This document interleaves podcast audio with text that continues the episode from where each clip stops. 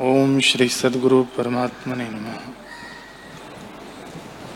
श्री वशिष्ठ जी बोले, हे राम जी, जो पुरुष व्यवहार करता दृष्ट आता है और जिसके हृदय में इष्ट अनिष्ट विकार कोई नहीं है, वह जीवन मुक्त है।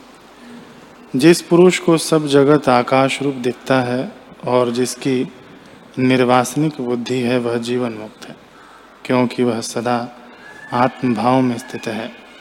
और सब जगत को ब्रह्म स्वरूप जानता है। हे राम जी, जीवन मुक्त कुछ काल रहकर जब शरीर को त्यागता है, तब ब्रह्म पद को प्राप्त होता है। जैसे पवन स्पंदन को त्याग निस्पंद होता है, वैसे ही जीवन मुक्त को त्याग कर विधि मुक्त होता है।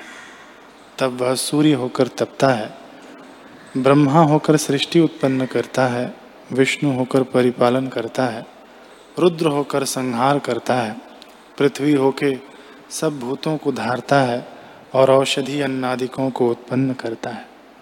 पर्वत होकर पृथ्वी को रखता है, जल होके रस देता है, अग्नि होके उष्णता को धारता है, पवन होके पदार्थों को सुखाता है, चंद्रमा होके औषधियों को पुष्ट करता है, आकाश होके सब पदार्थों को ठौर देता है, मेघ होकर वर्षा करता है और स्थावर जंगम जितना कुछ जगत है सबका आत्मा होकर स्थित होता है।